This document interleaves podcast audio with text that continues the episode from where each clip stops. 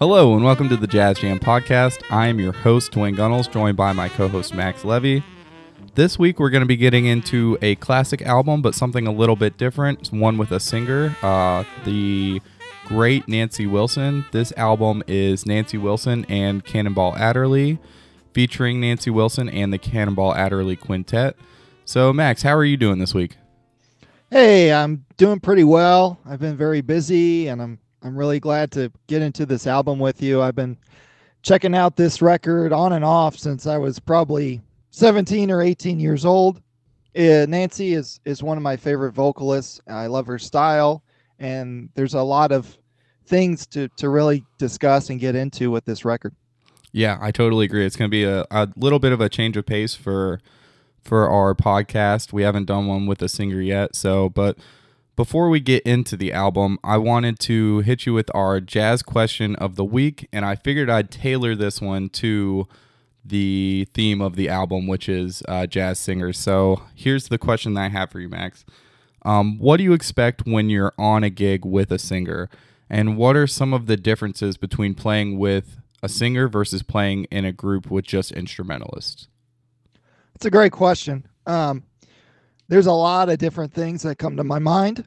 Number one being the focus of how you're perceived by the audience or in the setting that you're playing. So, number one, if you're a horn player or piano player and you're on the gig with other musicians, usually you are the band leader. You are the main focus. You are calling the tunes. You know, you you have the um, ability and the expectation to come up with a majority of the set list and the keys that the songs are in that you're calling. Also, you can arrange, you know, whatever you're feeling in the moment. You can trade fours. There's a, a, a little more liberty in that setting. Now, if there's a vocalist on the gig, then they, whether or not they book the book the gig, or if they book the musicians on the gig, or even if they don't have anything to do with the the process, you know, the payment, setting up invoices and and yada yada, then it doesn't matter. They become the main focus of how the music is being perceived by the audience or in whatever setting you're playing. So a lot of times the singer will determine the keys that the songs are in and also the set lists may look quite a bit different. So if you're a horn player, you might call some Charlie Barker Charlie Parker tunes or maybe some Wayne Shorter or you know just a vast array of of standards that you could pull from that you know where historically the saxophone or the trumpet or maybe the piano have shined. So if the singer's on the gig, the set list will probably have more of the Great American Songbook, and the songs that they call will likely be in different keys than you're used to playing the song in because they want to call a song in a key that's comfortable in their natural voice. So the range ability between a singer and an instrumentalist may be quite different. Some vocalists have a wide range and some have a shorter range. So they're going to call whatever key is most comfortable or they feel like they most can perform um, in with a particular standard. Yeah, I think those are great points. I think um, one of the biggest things to playing with a singer is definitely flexibility. And like you're saying, just being able to play things in different keys and being prepared to play something in a key you've never played before. Having an app like iReal Pro that'll transpose um, songs for you is great. So if they call a standard and they want to do it, you play it in C and they want to play it in E flat, you're just able to go on there and do that and look up the the changes that way. So I think yeah, those are great points. And yeah, just know that when you're on a gig with a singer, they're the main focus and you're going to have to kind of cater to their needs when when you're on that gig. Yeah, especially as a horn player, you have to think about how you complement the vocalist and and the main melody instead of you know the usual practice of you know you can make the melody your own you can embellish it but if the singer's there they're going to sing the melody. And how do you fill in the space in between the melodic phrasing that the melody calls for? Um, there's some great players that come to mind that do that really well.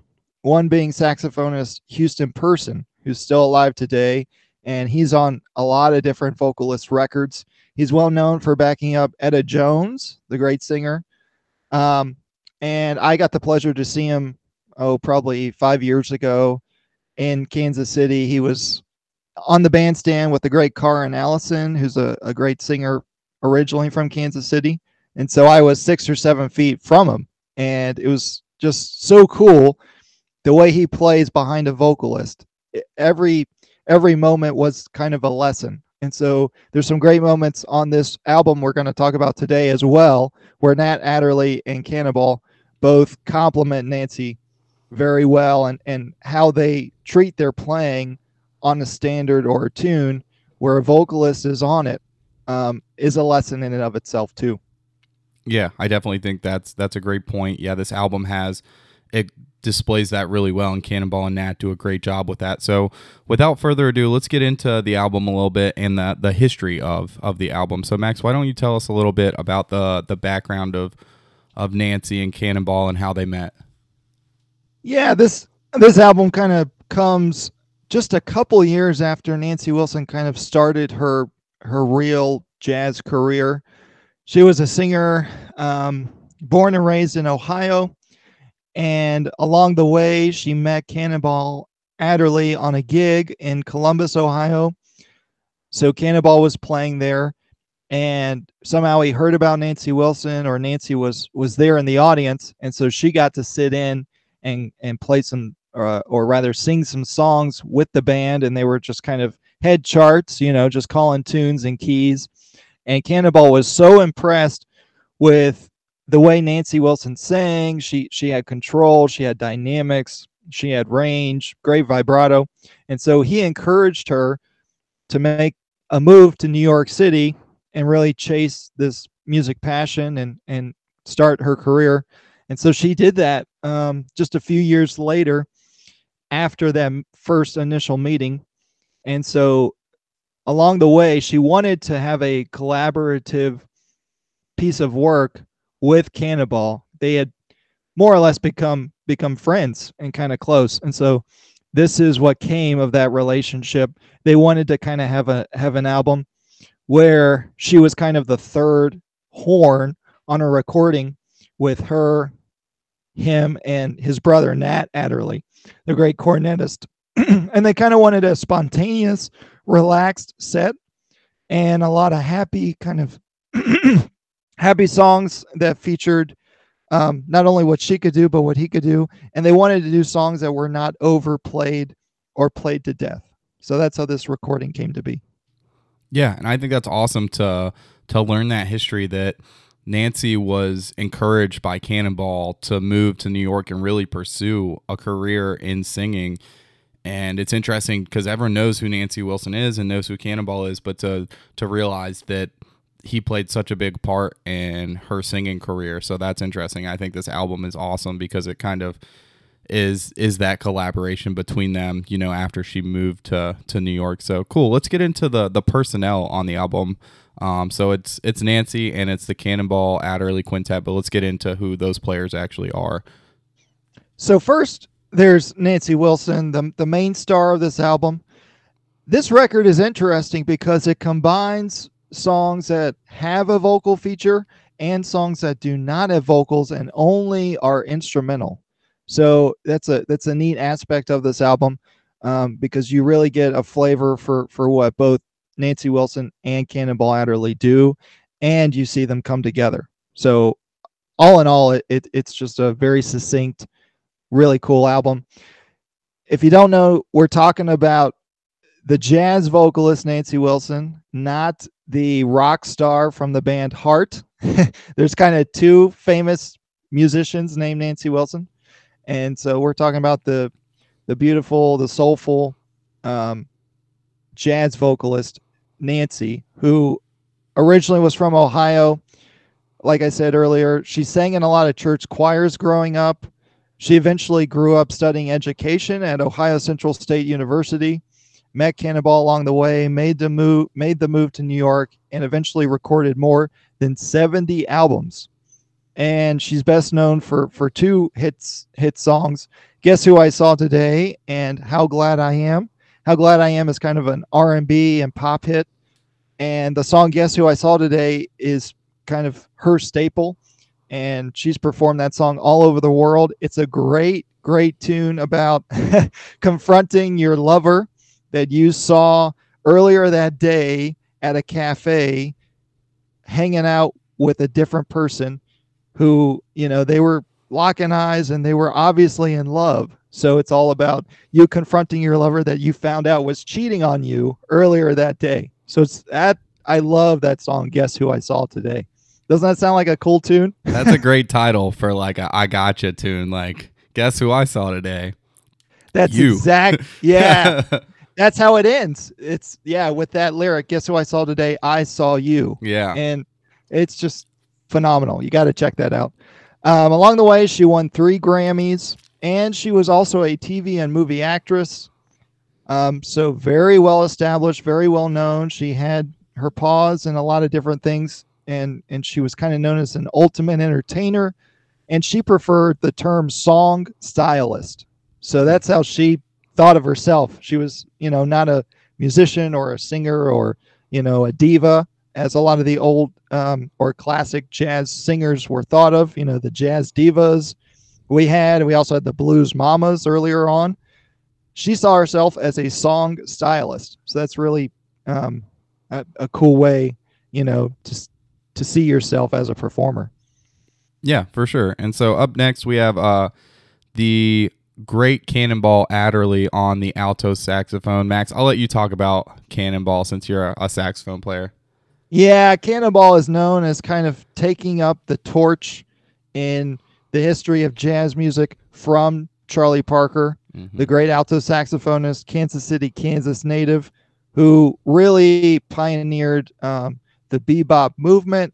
Although, you know, he was influenced by a lot of musicians who were kind of around the late 30s, early 40s, who were transitioning the music with what they were playing from the swing era to the bebop era. But the two players that really culminated that that transition were Dizzy Gillespie and Charlie Parker. And so along the way, you know, they they really solidified bebop. And then we talk about post bebop and the alto sax player that kind of comes next in a lot of people's minds is this player, Cannonball Adderley. And so both he and Nat Adderley, the cornetist and trumpet player, uh, were born in Florida. Uh, and Cannonball was nicknamed that because of his ferocious appetite in school. You know, he um, I've heard a story where a lot of times after a gig, when he would go out to eat with the rest of the band members, that he would actually order two dinners. So he would order a dinner with everyone else, and then as everyone else was eating and he finished, he ordered a second dinner. so that's you know that's a really neat story about Cannonball. Yeah, that's a, that is a, a cool story about about Cannonball, and I yeah, it's kind of how he got his name. I'm I'm pretty sure. So yeah, That's let's, right. Let's get into uh to his brother Nat Adderley. So Nat Adderley is a the fantastic trumpet player.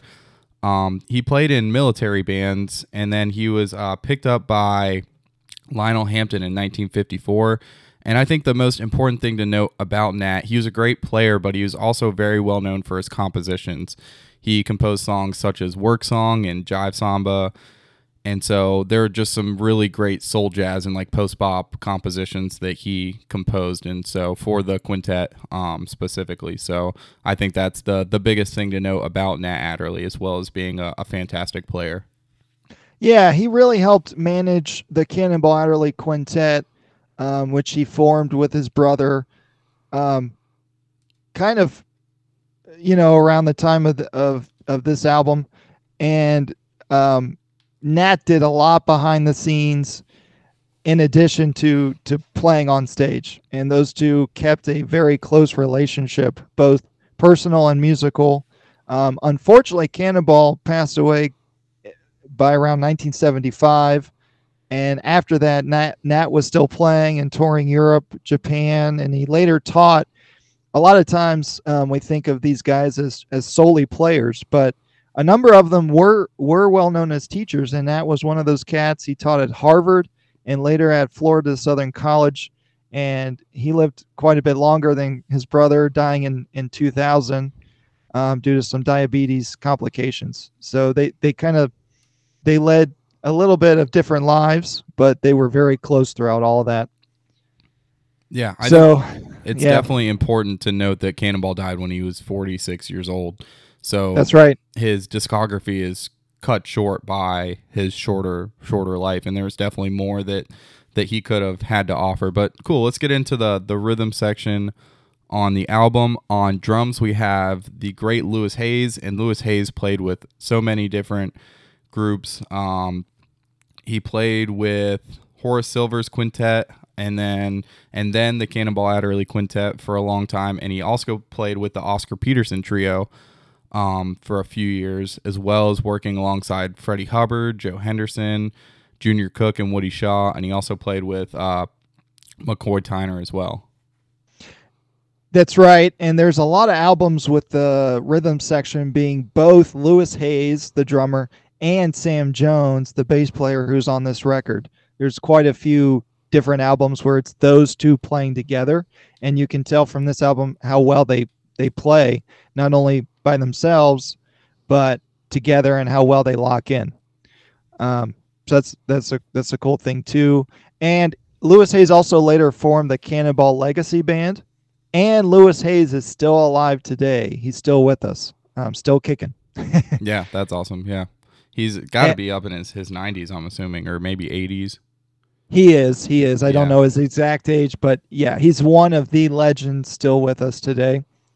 Um, and then, as I mentioned, the other really key center player of the rhythm section is Sam Jones, the bassist. He's also from Florida, born in Jacksonville, um, moved to New York uh, in 1955, which is roughly around the same time Cannonball did. And Sam Jones would later record with Bobby Timmons, Dizzy, Monk, and with Cannonball. Um, and he was also uh, a recording artist for Riverside Records and he's both well known for playing with Oscar Peterson, but he also had a, a lot of albums as a leader. And it's rare, you know, it's kind of rare to see a bass player as a band leader. But Sam Jones was one of those guys. He has a huge dis- discography. He's played with everybody, and he was also a pretty, um, pretty well trained composer. He's known for two hit songs, Unit Seven and Del Sasser, which are are two tunes that cats will call on a gig. So Sam Jones has had just a a big place in this music. Um, and he unfortunately passed away in 1981 due to lung cancer. And there's actually quite a few people involved with this album who died from that cause, from lung can- cancer. You know, either the composers we're going to talk about or the players. So that's unfortunate. Yeah, I think that probably comes from uh, smoking. You know, was very common back in the days, especially amongst you know jazz musicians and people who frequented bars and you know establishments like that that people were smoking inside of bars so yeah unfortunately that was just much more of a, a hip thing to do back then um, i think it's interesting uh, or good to note that unit 7 which you mentioned is actually featured on this album so we'll get into that track um, later on. And so finally on the album we have the great pianist joe zawinul and i think joe is might be overlooked at times as one of the great jazz pianists in jazz history and he's done so much and influenced so many people in so many different ways when it comes to jazz. He had such a long stint with the Cannonball Adderley Quintet basically from the beginning. He's from Vienna, Austria, and then he moved to the United States to attend Berklee, but then left Berklee to tour with Maynard Fer- Ferguson. Um, so after that, he started playing with Cannonball, and that kind of kicked off his his career, you know, and so he he wrote the tune entitled "Mercy, Mercy, Mercy," which is probably the most known Cannonball Adderley tune, um, quintet tune. So, and he wrote many other tunes, and another big impact he had on on the jazz culture and jazz music is his work in jazz fusion, especially with um, he founded the Weather Report with um, Wayne Shorter. So I think um, that's just they're probably the most famous jazz fusion band there is and he just had a big impact on the music in that way both with cannonball adderley in that soul jazz post bop way and then into jazz fusion into the 70s and the 80s yes he's a real key player you know if we're talking um, post bop or really post West Coast jazz, and we get into soul jazz and and the movement of the music. He is so important to the history of that. His songs are are played all over the place all the time. His recordings with Weather Report are iconic, um, and and he's just a, a really cool player to listen to. Yeah, yeah, he's fantastic, and he he does so many different things so well, and we'll get into those um, when we break down the album, which we're gonna do now. Let's get into the first track on the album, which is the vocal tune entitled "Save Your Love for Me." Yes, this is a, a ballad. It's a tune written by pianist Buddy Johnson, who is originally from South Carolina. And he always thought of his music as having a southern tinge to it. He also loved classical mu- music. Um, he was, a, you know, eventually moving from South Carolina to New York in 1938, began recording in 1939, and he had a number of pop hits as well as early R&B hits. He's known for the the ballad or the R&B song Since I Fell for You. And there's a lot of different great versions of that tune in the history of this music. Um, Houston Person did it really well. And then there's a cool uh, collaborative recording of Al Jarreau and David Sanborn doing that song too. Um, so, so Buddy Johnson's compositional influence is all throughout the music, and his playing he's kind of known for the jump blues piano style. And then um, later he he passed away in, in 1977. Yeah, and I think yeah, this composition has a very unique um, sound to it. The chord structure is unique, especially to other jazz standards or jazz tunes. Um, so yeah, it starts out with a, a short two bar intro that I think sets up the melody really well, and then uh, Nancy Wilson comes in with the the melody and her voice is just incredible just right from the get-go um, one thing that she does really well is she she holds out notes for much longer than you might expect at the end of her phrases she definitely has um, a lot of use of legato um, and tenuto like um, techniques to really extend the end of her phrases, which is really nice. And she moves her phrases so much dynamically that she's she'll move them a lot and then she'll hold out the end and kind of use that to taper off and kind of really use dynamics super super well. Um, so her singing is just on point and it just starts out in a super soulful and and dynamic way. You know exactly what you're getting with Nancy Wilson from the very first line she sings. There's no question her ability there's no question her musicality I love her vibrato, and it, you know, hers is a little more distinct. Um, she kind of does the Lester Young thing where you kind of delay the vibrato towards the end of the phrase or towards the end of a note or something, and then, um, and then you and she she does really well tapering off her vibrato, and and it's so dynamic, and that's featured a lot in this album. Is her approach, her ability, her dynamics, her melodic movement it's just incredible. And you know that right from the get go. And, you know, at the 15 second mark, you get a sense of her vibrato right away. And I love the intro too. It's it's a cool line. It's simple, yet it's also moving with in you know with the song into the melody. And Nancy moves the the melody in such a way that it's you know it's always um, it's always dynamic. It's always musical, and she follows the line. You know, when we talk about following the line, what I mean is the melodic movement or the movement of notes you're playing or singing going up and down, and how you treat that on your instrument or in your voice. And so she follows the line of the music so well right from the get go.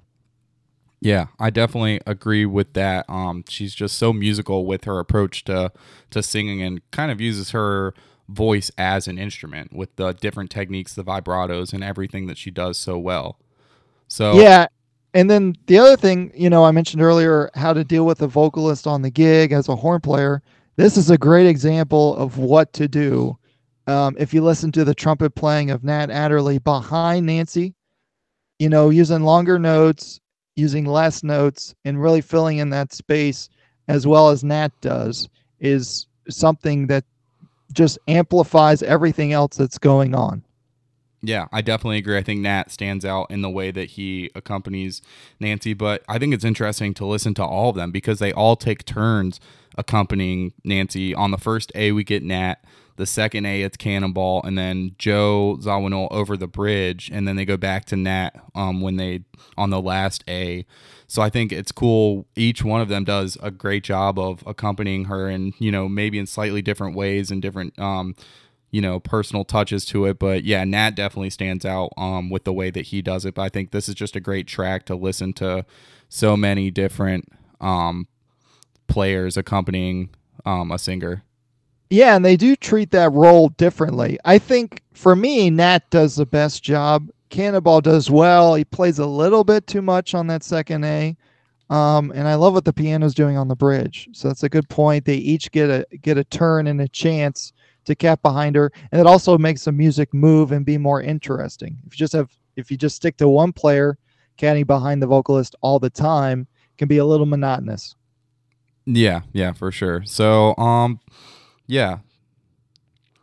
A couple things about her voice on this track. She's very emotive. I love what she does during the bridge. It's it's soulful, and sometimes she's kind of not even singing; she's kind of talking.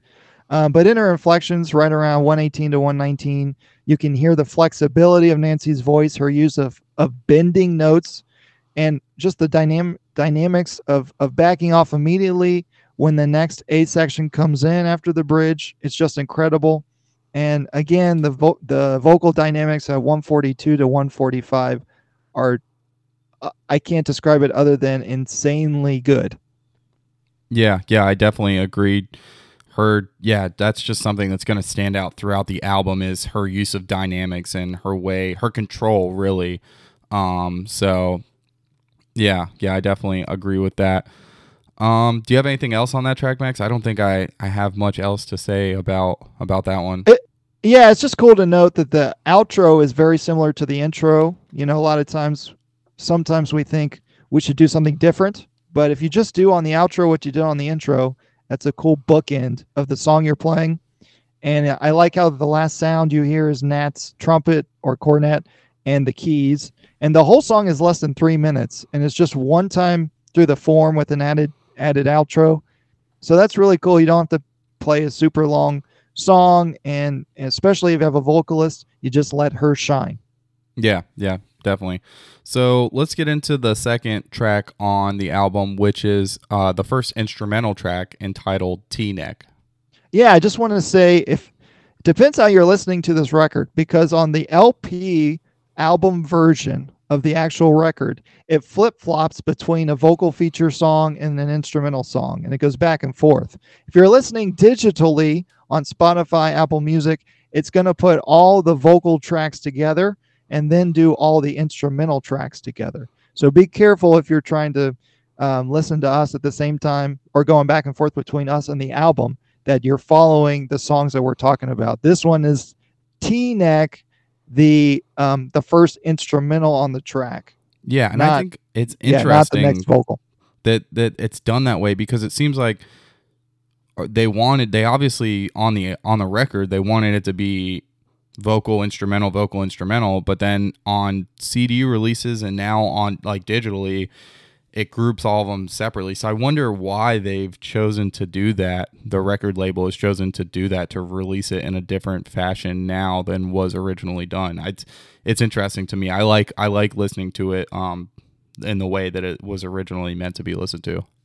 Yeah, and it's more cohesive. It's more musical. I think um, you get a better sense of the the range of styles and the players by doing it flip flopping where you have one vocal then then instrumental. It makes it more interesting to listen to. And so this uh, this um, first instrumental song, Teaneck, is written by Nat Adderley. We talked about his compositional um, just uh, ability, and and this is one where that is displayed so well. The melody is is kind of bouncy. It's a driving tempo. It's a 16 bar form. You get A and and kind of an A prime, so two 16 bars um, two 16 bar sections repeat, you know, one after another, where the second one's a little different than the first, but it's essentially the same thing. Um, and I want to say I think Cannonball has a really killer solo on this. His uh, improvisational ability is featured so well. His range, his style, and sometimes on this album he gets a little gritty. Later on, he has a cool rhythmic lick at 44 seconds on this track, and he kind of uses that quite a bit and and pulls from what he's doing. He's always continually developing his solo. It's not like lick, lick, lick, lick. He's kind of big picture, even though he has all the licks in there and more, but he connects them so well in his phrasing and his um, melodicism is key to note and cool to follow when he's soloing. Yeah, for sure. Um, I think there's like there's definitely a more straight ahead feel on this track. The first track on the album with Nancy definitely feels more. It, like I said, it's a little bit different of a jazz composition, and this one gets way more into the straight ahead kind of a a bop feel to it. I think it was an interesting choice not to include a bridge. Um, I don't mind it, but I think it is an interesting thing to note that there is no bridge on the song. Um, but yeah, definitely a heavy bebop influence with the tempo. This one's a, a, little bit higher tempo or faster tempo, and then the solos from all of the players have more of that bop influence. And like Max said with Cannonball and his lines, um, yeah, and the way that Nat starts his solo out, he starts with some some you know of those moving bop lines, but then he gets into some more soulful and bluesy ideas and lines as Nat tends to do. Yeah, Nat Adderley makes great use of space. And if I were to compare him and his brother, I would say Nat uses a lot, uh, quite a bit more space and is more organic in his playing. You know, a lot of Cannonball can be traced directly to um, a player from the past, you know, a little Charlie Parker, maybe a little Benny Carter, yada, yada. But with Nat, it's a little more um, individual and organic is the sense I get from his playing. Yeah, yeah, I definitely can agree with that. Um, I think Nat has a very unique sound um, on the trumpet. And so um, I wanted to get into Joe Zawinul's uh, playing a little bit on his his solo. Um, it's very line oriented and very very bop heavy. It kind of reminds me of Sonny Clark, which we've talked about in previous albums with the the linear movement in the right hand. Um, and so yeah, he sticks to more so the the bop lines on this one. Um, and one thing I wanted to note is his left hand playing is something that's really interesting. He's doing a lot with his left hand, which not not a whole lot of other pianists will do, um, especially when they're really linear with their le- right hand. He gets pretty busy and pretty rhythmic with his uh, with his left hand, but it ties into what he's doing with those lines super well. So I definitely, I really like that. His style kind of reminds me of the great Barry Harris, who was a great uh, bop piano player. So kind of some Sonny Clark and, and Barry Barry Harris that I'm getting from this. But yeah, just a great great uh, piano solo from Joe. Yes, it's as if if you combine those two players, you get the foundation of of Zawinul. You're right; his left hand is is pretty involved and rhythmic, but it's not in the way of what his right hand is doing, and it's not in the way of what the rhythm section is doing. Um, also, Sam Jones, uh, I love his bass playing. It's very driving, and it's keeping the pocket together. Not only is he right in, in line with what the drummer is playing, um, those the the bass and the drums have to have a a cohesive, collected um, pulse and movement, and a lot of times we want the bass you know to be driving and then the drums accentuate the beat or the swing feel. So sam jones he's just always driving. And this particular track he, he you can hear that really well um, also if we're talking about the form i love the added eight bar tag at four minutes and 20 seconds of the song yeah for sure um, i think that's you make a really good point there with uh, Sam Jones, and I think it's important for us to to talk about the rhythm sections sometimes because it could be easy to overlook the rhythm sections when they're doing a great job. It could be easy just not to say anything. We notice it more when it's not together, it's not in the pocket. So I appreciate you giving Sam Jones um, his due there because yeah, these guys, the rhythm section on this album is fantastic, and these guys are just so locked in the the whole time. Absolutely. He's one of the cats to listen to if you're a bass player. Yeah, he's he he is really really incredible. So let's get into the the third track on the album. We're back to a vocal tune. Um, this one's entitled "Never Will I Marry." Yes, this one is a well-known track from the album. "Never Will I Marry" was written by Frank Loesser. Um, he's known for for writing the music to Guys and Dolls. You know, he's very active on Broadway. He's one of the um, you know Jewish American songwriters that helped contribute to the song list of the Great American Songbook. He learned piano at an early age, started playing by ear at four years old. His father also taught piano, but his father never taught him, his son, a piano lesson. And I always thought that was a interesting um, fact about about Frank Loesser that you know, his dad kind of refused to teach his own son lessons when obviously his own son was skilled and already already could hear the music at four years old and was already tinkering at the piano. It's a, I think there's a history of a strange relationship there. Yeah, that's kind of a wild fact. I did not know that. That's that seems kind of strange for him not to want to, yeah, like share that with his son. Yeah, I don't know. Anyway, uh, Loesser uh, kind of had his first song credit in 1931. Wrote a lot for Broadway, Tin Pan Alley, known for his song Baby It's Cold Outside. He sold it in 1948 and became pretty wealthy from that one. yeah. Uh, in 1950, he wrote music for Guys and Dolls, and the great movie version is with Frank Sinatra from 55. Frank is also known for working long hours. I think he only slept around four hours a night, and he was also a heavy smoker and he's one of these guys that I mentioned earlier, passed away from lung cancer in uh, 1969. Yeah. So let's get into the tune itself. Um, this vocal tune I feel like is a much more swing oriented um, tune versus the the soulful rendition of "Save Your Love for Me" that we got first on the album. And one thing that I really like is how the bass plays a melodic line on the intro. I think that's a really cool idea. Um, and I really like when you get some more m- melodic stuff coming from the bass. So I think that's a really cool part of this intro. Yeah, Sam Jones shines again um, right from the start on this one. The form of this song is also kind of interesting. It's more or less kind of a 24 bar form repeated.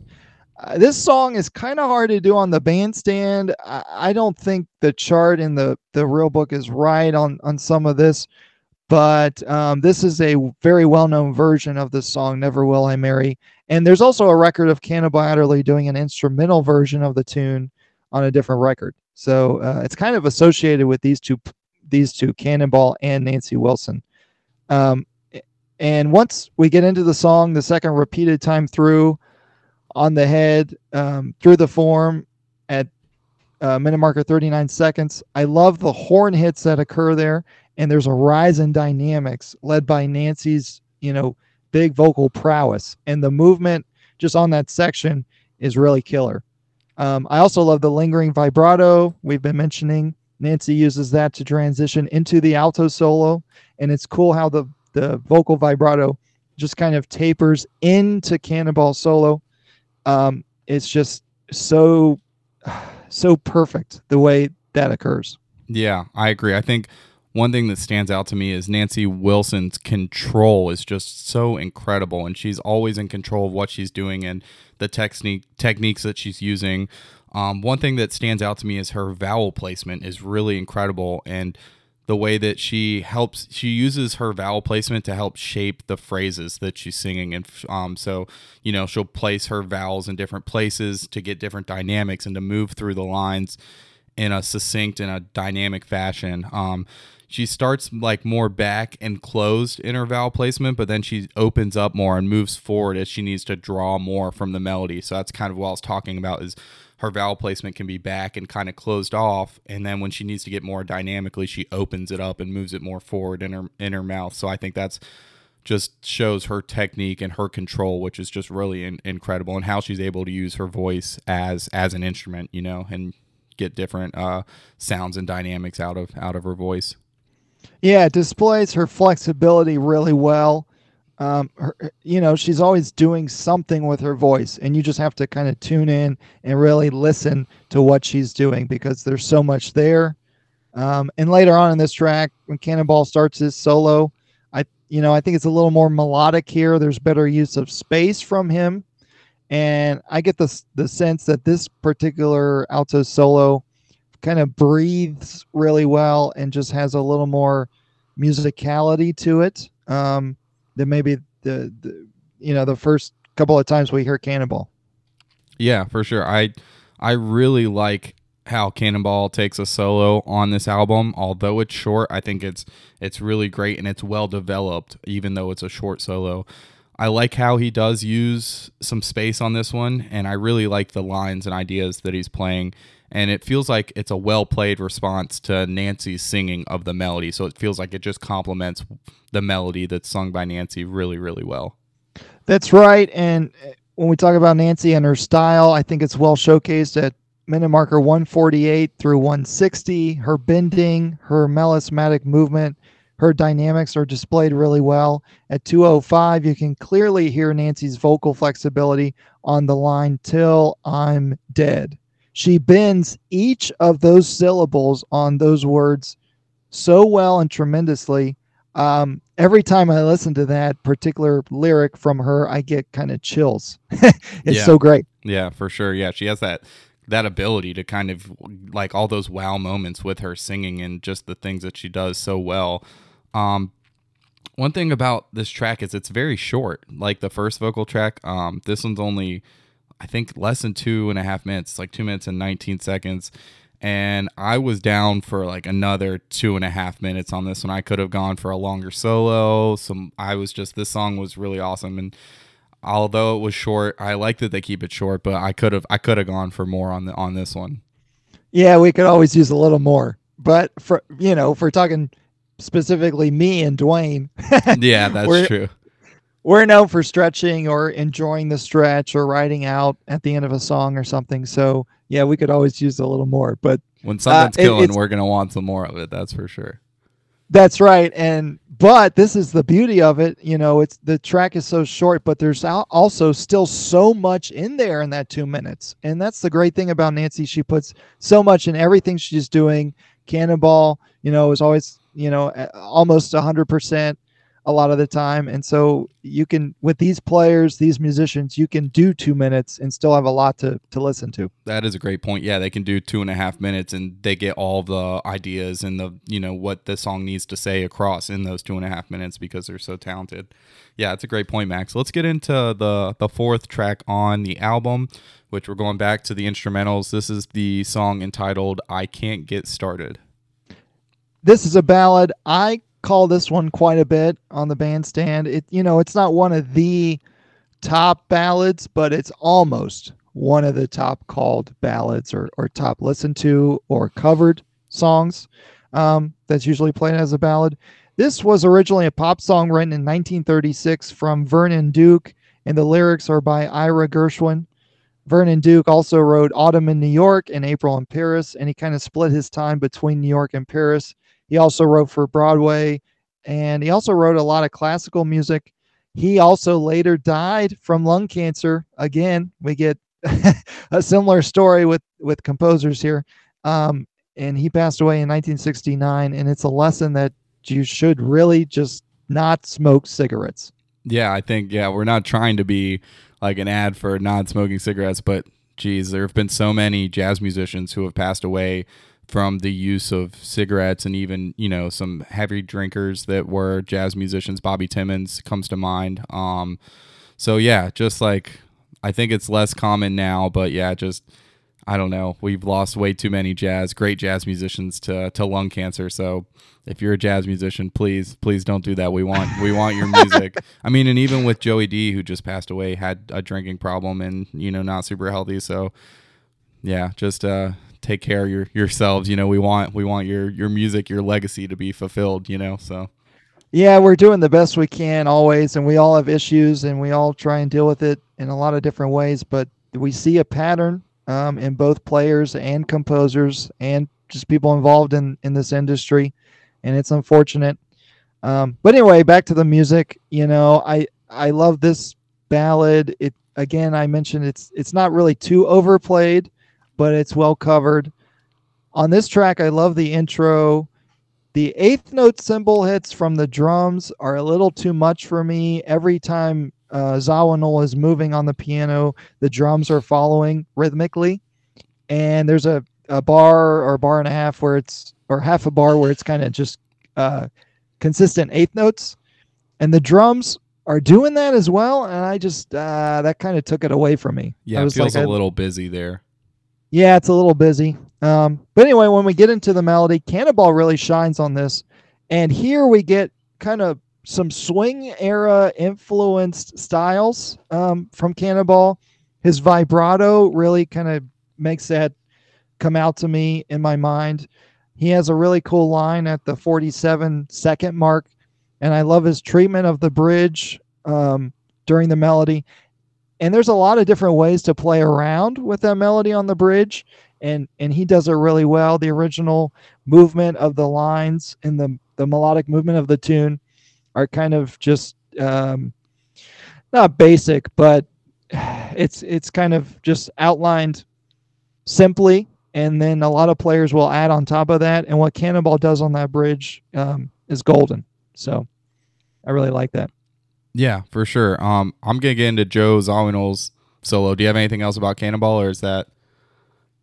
Uh, just during solos, there's a nice uh, half step two five motion in bars three and four, where we kind of do two fives falling in half steps. So sometimes when you play this song, you know musicians will want to do that, and sometimes when you play it, musicians will not want to do that.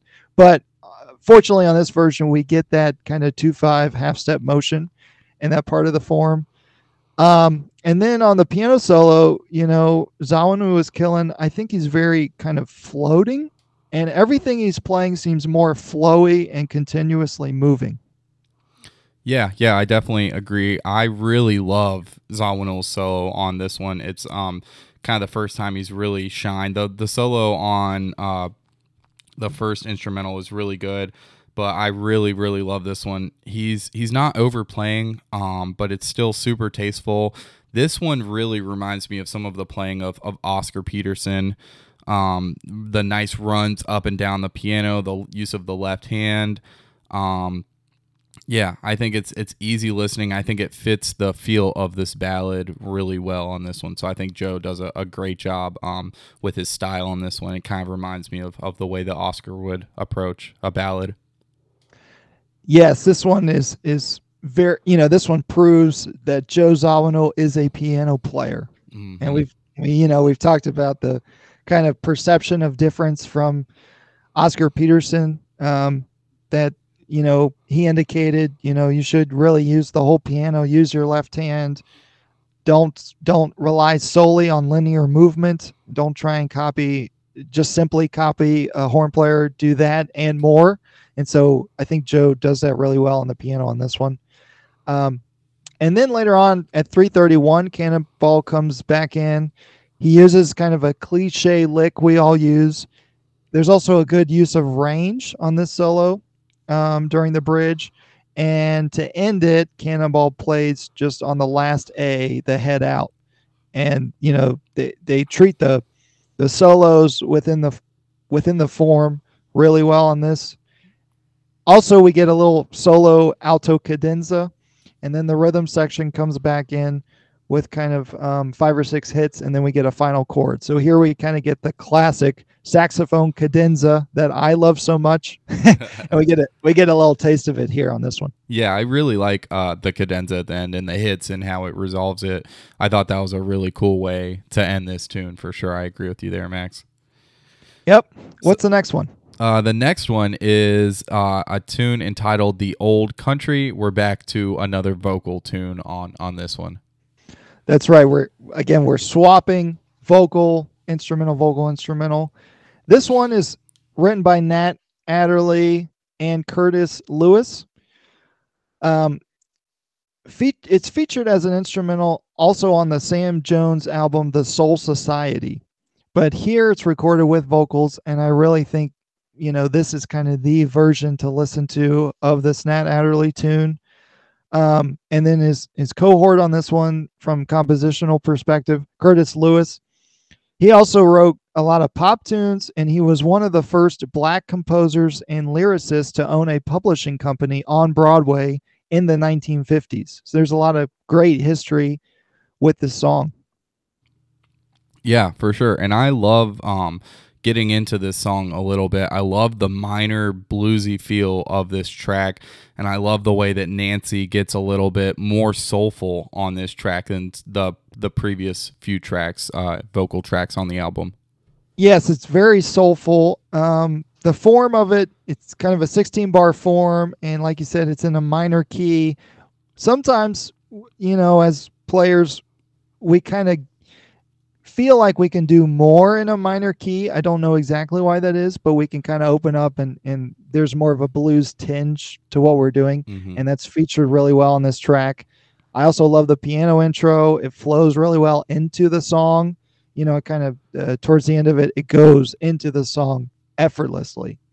We're also getting a two feel from the bass, and Nat's uh, muted cornet fits so well behind Nancy Wilson. Again, it's a lesson in how to accompany a vocalist as a horn player or as a rhythm section player, and how well can you complement the vocal that's going on in front of you. It seems like the arrangement is always on this album kind of whichever horn plays behind Nancy on the last section of the form, then the other horn players solos. Mm. So on this one, we get Nat behind Nancy, but then Cannonball takes the solo um, and they do kind of the intro, or they go, sorry, into a 4 4 feel on Cannonball's 16 bar solo instead of keeping the two feel. It starts out a bit melodic and then it gets kind of more busy as he continues on. There's definitely some nice lines and some really quick bop oriented ideas from Cannonball. And again, there's a really good use of range. Yeah, I agree. Um, and Cannonball comes in swinging with this one and I honestly, Joe Zawinul takes a solo next, and I feel like Joe's solo is a little bit more reserved and doesn't move a lot. Um, and in my opinion, I could have gone for another chorus of Cannonball on this one. I think I like what Cannonball was doing, and Joe just didn't didn't give me much, and it just felt like it didn't it didn't speak to me a lot and didn't say a lot. So I, I could have gone for more Cannonball on this track. I completely agree 100%. The piano does not really shine. It's a little light. It's I mean, it's good use of lines and and some melodic movement, but I really could have used more from Joe on it or just not need you know, I just didn't need the piano solo. Um like you said, just have Cannonball blow a little more. Yeah, yeah, but as far as as Nancy goes on this one, Nancy seems to give us a little more of her vocal range and the chops on this one. Um, I feel like this song, the bluesy feel of this, kind of allows her to kind of let loose a little bit. Um, so yeah, she gives us a little bit more. She has great tone, great control, the vowel placement, the dynamics, everything that we've talked about already. She's doing it all on this track. And I think it's just I could listen to her sing all day. It's so easy to listen to her sing, and she's so good, and she's doing so many different things so well that it's just incredible. I could I could literally listen to her sing all day. Absolutely. Her vocal bends are really featured really well in this one at 227 on the lyric even.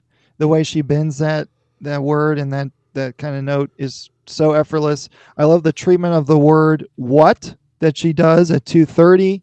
It's kind of um, she has some nice staccato and it's such a nice variety of vocal phrasing that she pulls from. And again on the word cold at 235, she kind of bends down and it's so seamless and perfect um, also, towards the end of the track, when Nancy sings the word me and holds it out with that kind of fleeting vibrato, she tapers it off so well and it's so dynamic. You can really hear Nancy Wilson at the very end of this particular track. Yeah, yeah, for sure. Yeah, those just go to yeah to speak to the control and the dynamics. Yeah, definitely those vocal bends and her vi- ability to control her voice as if it were an instrument, as if she were manipulating an, an instrument. So those are great points, Max. I also think this song, "The Old Country," is a really cool composition in general. I think Nat Adderley, as a composer, is kind of pulling from a lot of different things. I mean, he loves the 16 bar forms. Mm-hmm. you know, he kind of sticks to that as the go-to.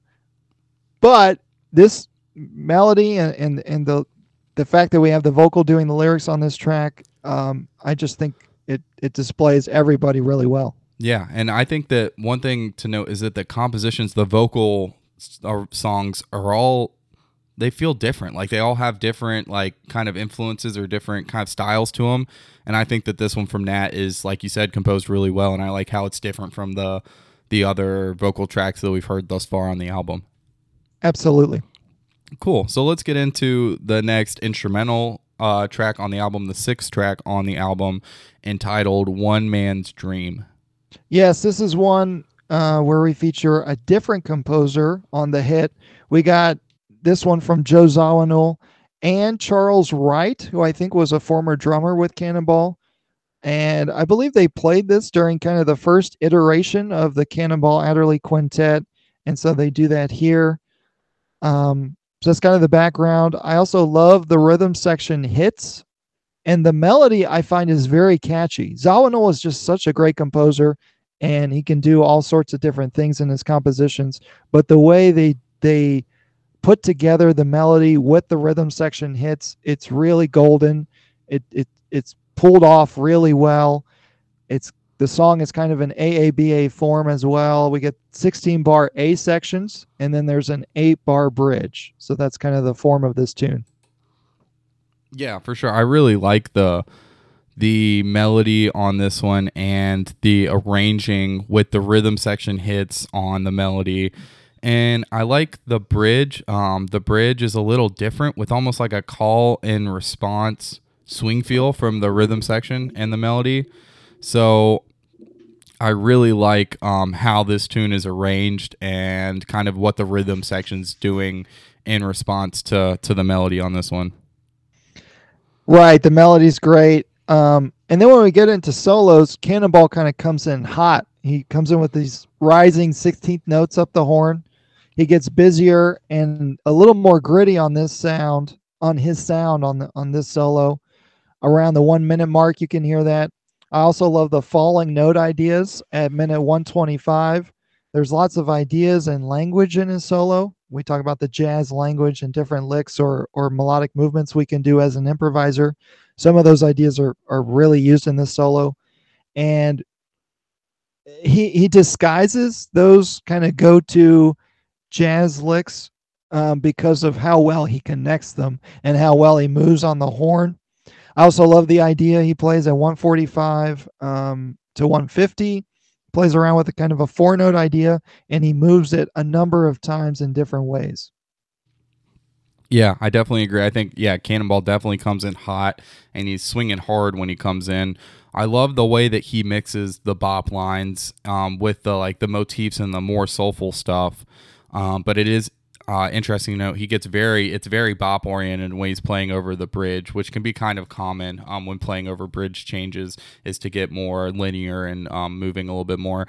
So yeah, I definitely I like the way that because his style is very bop oriented in a, an era when when we're kind of past bop, but he's taken those influences of the the Charlie Parker um, and kind of mixing it into soul jazz, post bop, hard bop. So I think that's really cool how he does that, and he he still speaks to the traditions of of bebop music.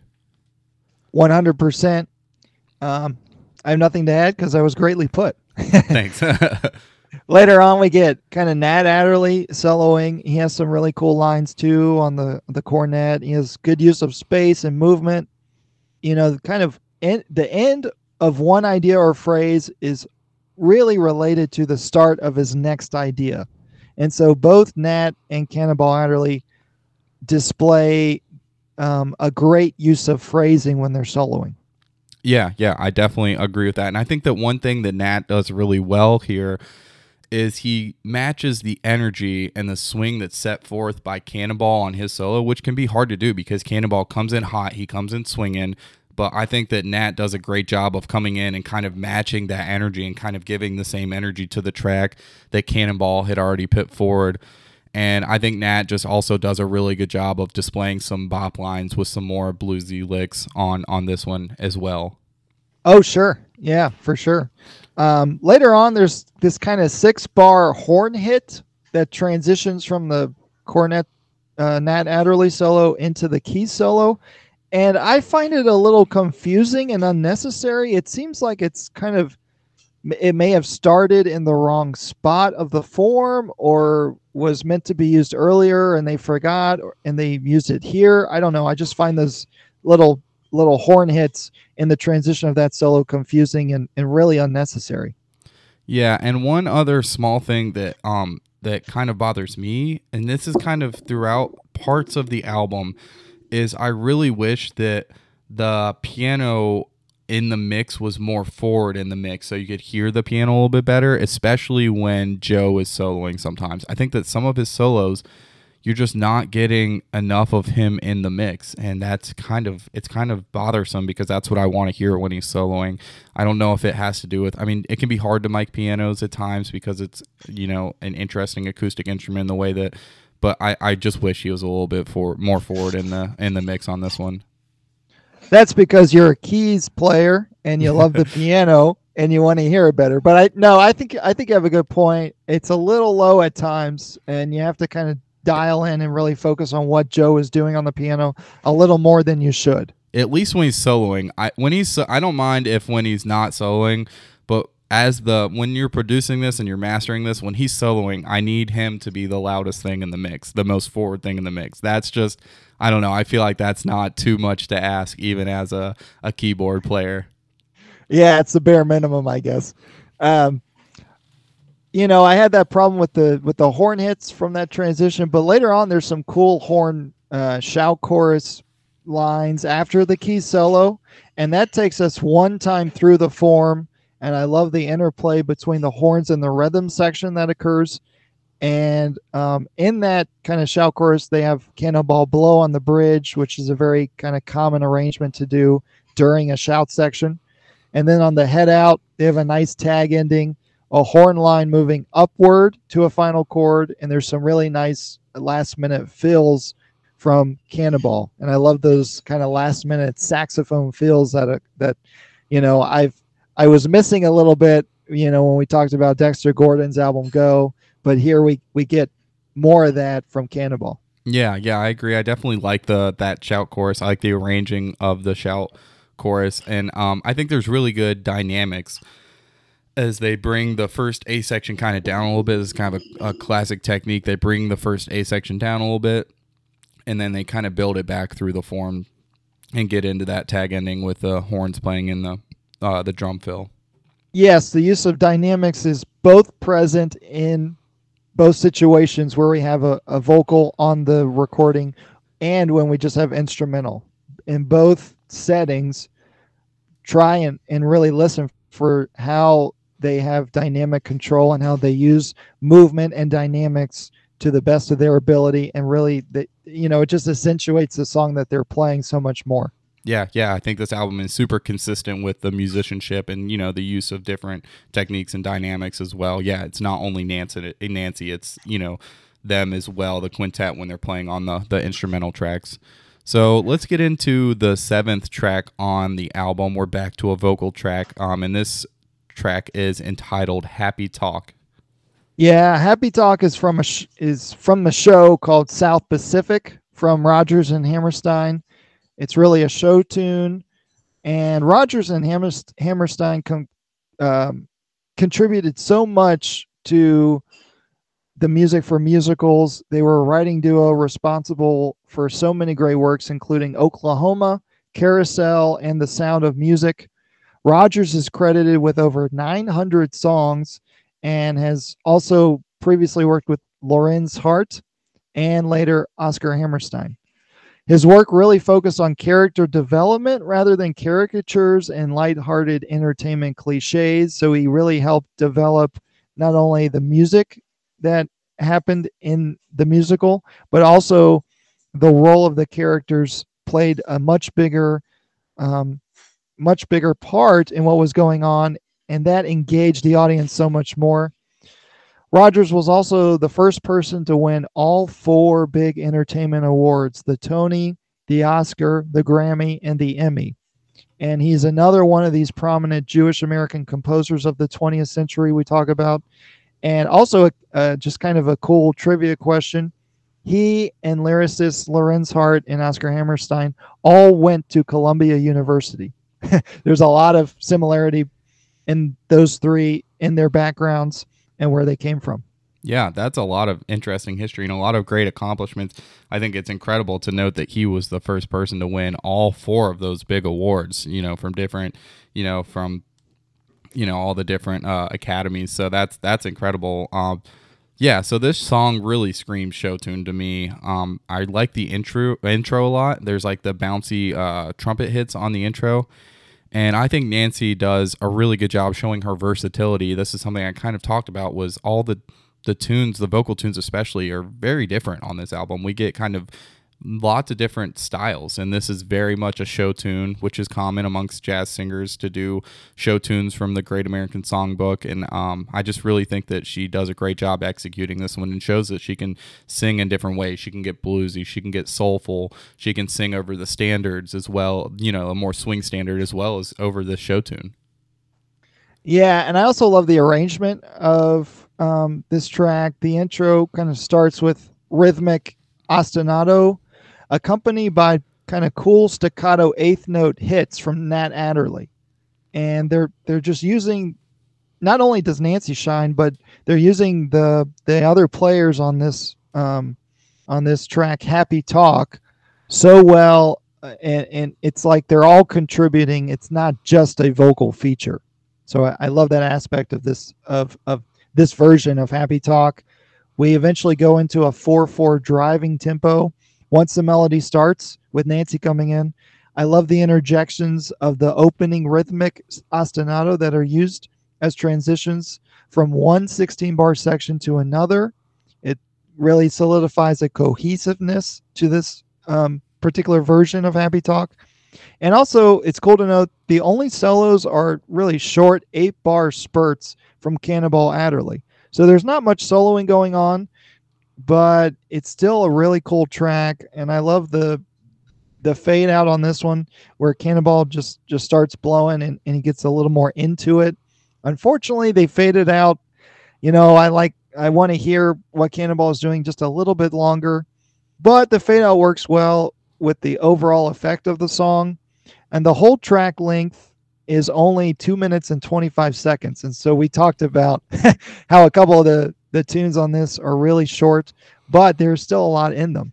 Um, so yeah, and I think it's it's kind of interesting because most of the vocal tunes are a little bit shorter, but what they do to kind of give you more of what we want from the you know the rhythm section and the whole quintet is they put in the instrumental track so we get that you know we can get some of that a little bit more stretched and solos from them on the instrumental tracks and they do a good job of just letting the vocal tracks feature Nancy Wilson really well and not overshining what she's doing. That you know they they put in those instrumentals so that that's the part where we can listen to them really playing. So yeah, I think that one thing that stands out is how well of a job um, the quintet does here, just letting Nancy and her vocals shine, and they just add to it with the accompaniment um, and their their short solos. I think that's just it's just really highlighting Nancy's singing, and I really like what they're doing, and I really like the rhythm section on this. Um, we've got to give them their flowers here. Um, lots of cool rhythmic ideas throughout the entire song, so I really like what what they're doing in the background on this one. That's right. Even though the rhythm section don't doesn't really get solos, what they do um, is so complementary and the uh, kind of range of their musical ability also shines on this. Um, and then we got the next track, which is uh, if you're listening, make sure you know. Again, we're going by the order of the original LP record. So the next one is an instrumental called "Never Say Yes," and it's an original tune by Nat Adderley. So his composition once again. And on this one, we get a lot of Miles Davis influence, not only from Nat's sound, but also a little bit from Nat's solo on this one. Yeah, and I think the composition of this as well is somewhat Miles Davis esque um, with some of the different elements. You kind of get a modal A section where it's not really the chords aren't really moving. You're staying on one chord, and but then you get a turnaround style B section where you kind of get some some uh, movement through the the chord progression. So I think um, yeah, a lot of the the elements of this tune feel like a Miles Davis composition with that use of modalism that we see um, in Miles Davis. And then the muted trumpet melody with lots of space that Nat plays is also very Miles Davis esque. I also like how, kind of when they start, um, there's no chordal instrument, there's no piano. It's just Nat with um, bass and brushes on the snare. And then the piano comes in later and I really like that. You know, you you can use those instruments in a lot of different ways, and I appreciate the difference that Nat Adderley uses on this uh, melody and how he treats and uses the rhythm section. You don't always have to start with everybody and you don't always have to end with everybody. And that's a cool thing about this track. Yeah, yeah, I definitely uh, agree with that. And I think um, one thing that's interesting about this track is that they keep the feel of the head for Nat's solo, and then they go into a four swing feel for Cannonball and Joe Zawinul's solos on this one. That's right. You don't always have to, you know, as a, as a rhythm section player, you don't always have to do the same thing behind every solo. You can vary it. You can change the feel. A lot of times that comes from, you know, a prepared arrangement from a horn player, but also sometimes it's kind of on the spot if you're, you know, on a live gig there's a lot of different ways to to to treat each player that you're behind and how you interact with the soloist can be different because each soloist is different. So, you know, it's not copy paste so much as it is really engaging and treat each soloist a little differently as a rhythm section player. Um, and then, you know, Nat kind of has that that first solo. A lot of a lot of similarities between his playing on this and Miles Davis, like we mentioned. There's some cool blues lines and a really good use of space. And he has a direct sound to Miles Davis right at the one minute and 10 second mark. Um, just the way he's moving on the trumpet is kind of classic early 60s, well, really early to mid, you know, 60s Miles Davis. Um, so it's cool to hear hear those similarities. And then after Nat, Cannonball blows and kind of starts right as Nat is ending his solo. And I don't know, Cannonball kind of creeps into Nat's space a little bit, in my opinion, where he's starting the solo. It's not right at the top of the form, it's kind of right before it. And I don't know, I just feel like Cannonball is is sneaking into Nat Adderley's solo and it's kind of distracting and and I just I don't really like that transition. Yeah, I think it's um yeah, it kind of feels like maybe he stepped on his toes a little bit and didn't let him finish his idea before he started, you know, playing. Um, I think one thing that's interesting to note, and like you said, is that Nat's playing is kind of reminiscent of that of the Miles Davis feel. So I think it's it's really interesting to note. You said you don't have to do the same things over different people's solos as a, a rhythm section, and so the feel that Nat's giving us is that Miles Davis feel. So I think it's very fitting that they would keep that same feel from the the melody, which is kind of more the the modal, like you know, kind of drawn out and feel. And then, but then when Cannonball starts soloing, that's when they get into the swing feel, which matches the style that that Cannonball is playing. You know, Cannonball is is swinging really hard. Um, I really like the first lick that he plays on it. Um, after he steps on Nat's toes a little bit.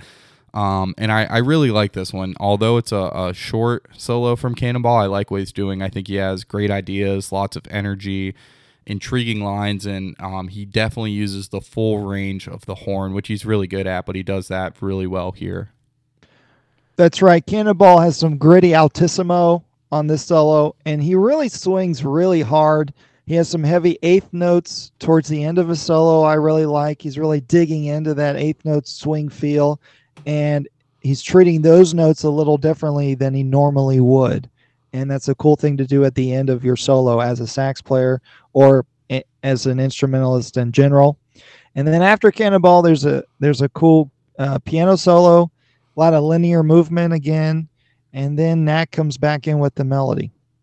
Yeah, and one thing I want to say about this piano solo because this stood out to me the most is I really feel like his solo gets drowned out in the mix here. I really like what he's playing, but I think that the mix, I wish he was a little bit more forward in the mix. Um, if you disagree, I mean, you'll have to listen to it for yourself, and you might see what I'm talking about. It just feels like he's not like the most loud thing that's playing, and that's like, all right, when you're a soloist, that's when you know you want to be front and center. So at this point, this one it really hurt me because I really like the solo, but I just feel like why is he the same volume as the rest of the rhythm section? You know, so I really like his solo. He uses space really well, and he has lots of good ideas and themes on on his solo here. Yeah, and this is a good example of what you're talking about when we're talking about mixing or hearing everything at the right volume in relation to everything else. I think I think I agree with you on this one that the piano could come up a little bit, not only in in focus from the mix, but um, just how how the rhythm section is is playing behind the piano. Um, you know that piano could, could could come out just a little bit more, and then uh, later on, Nat comes back in. They do the ostinato in the rhythm section into a two feel towards the latter half of the form on the melody out and they have kind of a nice ride out. They're riding it out at the end, and they, um, and then Nat has some really cool low notes that end at uh, that occur at the very end of the song from from his cornet, and I think that's really cool. The the use of the different ranges of the trumpet or cornet that Nat Adderley is getting on on his tune. Never say yes. Yeah, I definitely I like this. Uh, this ride out and it kind of taps into that modal kind of feel that we get in the A sections and how they're kind of hanging on that and riding out on that. So I like the way that they kind of ride this one out and they feature Nat as they ride it out on this one, you know, as he is he's really featured on this tune. So let's get into uh, the ninth track on this album. This uh, is entitled "The Masquerade Is Over" and another vocal tune on the album. Correct. It's it's an it's kind of a also a go-to ballad for a lot of vocalists. It's originally written by a cat named Allie Wrubel, spelled W R U B E L. His full name, Elias Paul Wrubel, one of the Jewish American composers we always talk about. He studied music at Columbia University. He also played saxophone and clarinet in a lot of dance bands. Um, he got around really well around Tin Pan Alley, worked a lot around there, eventually had a contract with Warner Brothers and was a songwriter in Hollywood. He later wrote for Disney. Um, and he's kind of also known for composing Gone with the Wind and Zip-a-Dee-Doo-Dah. So that's Allie Wrubel. Yeah, and I think one thing that that stands out to me getting into this track a little bit is the rhythm section, which we've mentioned. They are just super tight on this album. Um, I think that Joe Zawinul is shining on this track. And I think one thing that he does incredibly is his job comping Nancy Wilson, and he does it in a very sensitive to manner. He's very sensitive as to what she's singing and how he's approaching, um, you know, his comping. And I think he has an awesome. There's a lot of color to the chords, um, and when we say color, we're usually speaking of extensions and different voicings that use um, in chords that give chords different colors um, are like you know kind of tonal sounds to them. So yeah, I think his his comping is great, and he just does it a great. He has a great use of you know different tones and colors and sounds, you know, and different um, extensions. So I think yeah, it's a it's a great job to highlight Nancy's um, playing. He does a great job comping there. Absolutely, it is a really nice piano line at the start when the track begins. Also, I just want to say it's it's hard when you're um, kind of having one instrument start, then the lyric comes in on beat one, and everybody else comes in with the lyric. And you can hear how tough that can be on this. Nancy comes in with the word your as kind of a pickup, and then the keys and bass come in on the next beat on the lyric eyes, mm. and they don't quite come in together. Their their beat ones are not at the very start of it not aligned.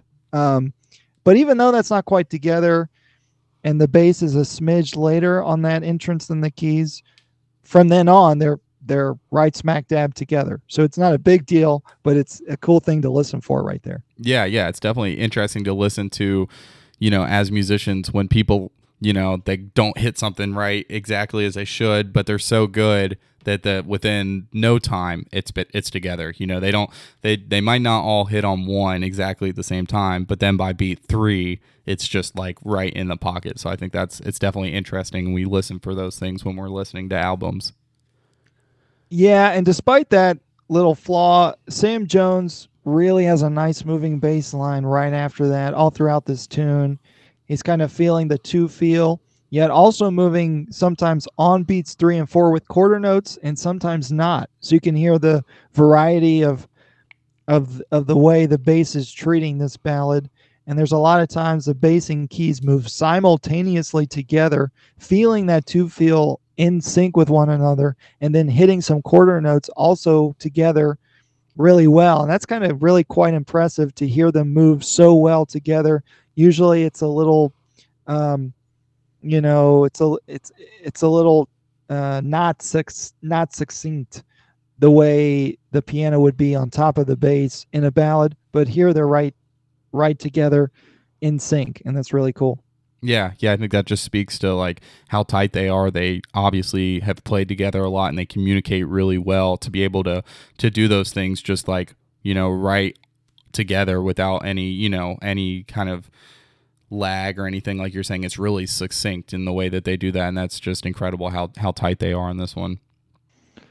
Yeah, and Nancy also her her ability to taper off her phrase endings is really coming out on this this particular song. Her use of dynamics is, of course, amazing. At minute marker 110 to 117, she uses her vibrato continuously, connecting two lyric phrases rather than tapering off one phrase into nothing and then starting another one. So she does not leave space in there. And that's a really different, very cool way to use her vibrato. And you can get a sense of, of the variety of her phrasing on this one. Yeah, I think Nancy on this one, her use of vibrato vibrato is brilliant, and her control it's just, just so incredible. Um, her vibrato and her tone they're just very warm on this one, um, and I really like that that element of this tune. Um, and she's very, very tenuto in on this one with her style, the way that she holds out notes. Um, and tenuto kind of means that um, in music, a definition is that you give the note its full value. So if it's a whole note, you give it all four beats of of the bar and you hold it out until the very end. So I think that that's something that's interesting to note is sometimes with singers if the song's written in a certain way they might not they might finish the phrase and cut the last note off a little bit a little bit short but the tenuto approach that she has she's holding everything out she's giving um, all the notes their full values and it's very full and she's able to use her vibrato when she's holding those notes out um, really well so i think that's that's interesting she doesn't cut off any notes short she holds them out and she gives them the you know the full value which helps with her her phrases a lot yeah, she's very attentive and specific with every syllable she's singing. Um, every note that's coming out is, you know, she's giving her full attention and um, just treating everything as if it is important. And that's the another great thing about Nancy Wilson. Also, I think Joe Zawinul kind of shines on this one a little bit more. His piano feels fills, excuse me, around 132 to 140, 222 to 230, and around 310 um, are really well done, and they complement Nancy's vocal just beyond expectation. Yeah, yeah, I think that's if you're a piano player, definitely listen to what Joe is doing on this and how to we we spoke about, you know, in our question, our jazz question of the day, like how to play with singers. Joe is this is a lesson on how to play with singers on the piano with what he's doing on this on this out on this track. So um, one thing about uh, Nancy that I want to get into heard her vocal control is on display at the minute. This really stood out to me. Minute marker 240 when she says "with tears in my eyes." Um, I just think that that phrase, the way she phrases that, is incredible. So go and listen to that phrase particularly. And I think one thing that's interesting to note is the way that she's able to pull the vibrato from deep in her diaphragm at the end when she's really starting to belt out her phrases is just incredible. She's just able to pull it from so deep and it gives it so much like I said that warmth to it and that, you know, that fullness um and so she's really good at the control. She's able to pull her vibrato from different places, whether it's from her diaphragm or whether it's from higher up. It kind of gives those vibratos different feels, and she's just it seems like she's a master of all styles. So when she needs to get into a deeper range and a deeper vibrato and something that's more warm, she's able to pull from deeper in her diaphragm. And so I just think that that's an awesome use of of technique there and from from Nancy. Absolutely. There's a couple other key moments I want to mention. I love the vocal inflection at 328. She's kind of more speaking and very bluesy right there. At 331, she has some really kind of faster moving vibrato. And again, she tapers it off so well, um, especially at 338. I love the vocal belting. There's a really big dynamic range on this one from the vocal, more so than a couple of the other uh, tunes on the album. She kind of really belts out on this one. And the emotive aspect of what she's doing she does it so well. You can hear that at 350 and at 357. She gets louder. It's more emotional. There's this there's just such musical ability being displayed from Nancy Wilson. It's incredible. I love the lengthy fast vibrato she does at 401 to 407 to end it and then there's kind of a final chord and some last minute or really last second flickers from the piano. Yeah, and I think one thing that um, I'll close out with on this one that's interesting to note is that it's an interesting choice not to have any horns on this track, but I think it's a stylistic choice that I really appreciate. I think it really allows the rhythm section to stand out, and we've talked about how tight they are on this track and how great of a job that Joe Zawinul does on this track. So it might seem strange. I think it's a really, really good approach to just have the rhythm section. It really allows them to stand out on this one. It is kind of weird to not have Cannonball Adderley on a Cannonball Adderley quintet album. Yeah, but not even a, a note. He doesn't play a single note. He does not play a single note. Although there's a kind of kind of a history of of this occurring at different uh, times in jazz. Uh, Miles Davis is known for his prestige recordings that he kind of had to just record in and out really quickly because he had a change in contract with a different recording uh, company. So he had to he had to just pump out um, some last minute albums. And there's a couple tracks from those recordings where it's just the rhythm section and no Miles Davis. And so that that kind of is reminding you know this is kind of reminding me of that there's no horns on this on the masquerade is over but I don't I didn't need them. All I what I got was exactly what I needed. All I wanted was the emotion from Nancy Wilson and the the light complimentary um, lines from the piano. I I have everything I need. I think that may be why we don't have horns on this because we have so much from Nancy on this one. Yeah, for sure. One thing I want to get into a little bit is uh, you kind of touched on it with Miles Davis, but this has happened a few times throughout jazz history where guys will sign with certain record labels for a certain number of albums say they sign for like eight albums or something, they're to put eight albums out and they'll put like three or four or five out and then they want to be done with that record label. So what they'll do, this has happened multiple times in jazz history, is they'll just go to the studio with the same group and they'll just record three albums all at once. And so that kind of speaks to what you're saying with Miles. He didn't even play on some of the tracks because, like, all right, you guys play this one. You know, they might have done them all at the same time. So that's happened a few times throughout jazz history where guys are like, I just need to get these three albums out so I can move over to this other label. So they'll go into the studio and record three albums within a couple days or you know a week or something. That's right. They'll they'll just knock out some standards and you know it's kind of more head chart oriented, not too much arranging, and they just knock it out.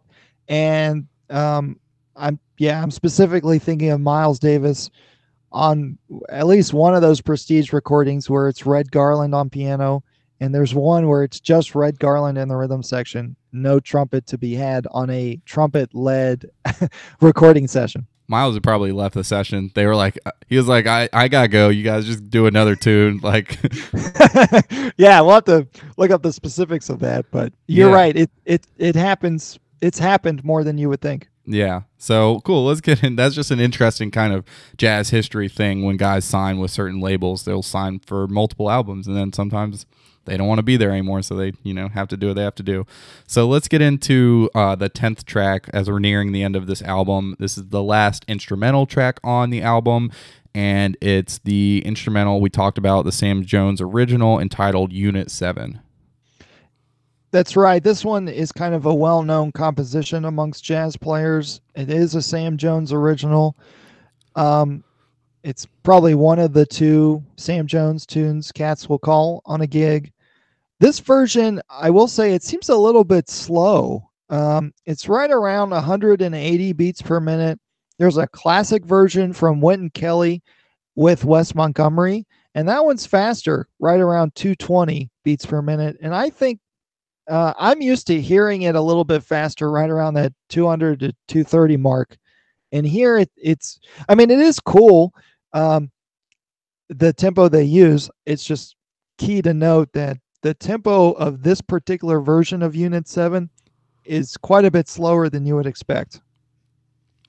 Yeah, I definitely I like the form of this tune. Um, it kind of has a 12 bar blues feel, but with a bridge, which is um, can be, you know, kind of a common jazz arranging kind of thing to do. Um, but yeah, I, I really like the form of this, and uh, I like Cannonball has a way of coming out hot with his solos, and I, I like his approach. It's very Cannonball of him. Some guys will come in and they'll kind of use some space at first, and they'll kind of like really like build up their solos and Cannonball just come in hot a lot of times. Sometimes he's he'll just come in playing.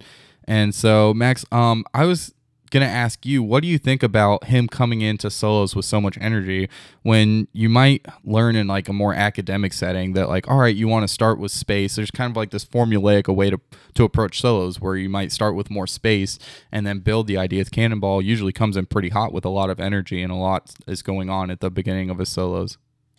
Well, my question is what makes what Cannonball is doing not formulaic? It's just a it's just a different formula. I love the you know, a lot of players may not think about how they start a solo or how they end a solo, big picture.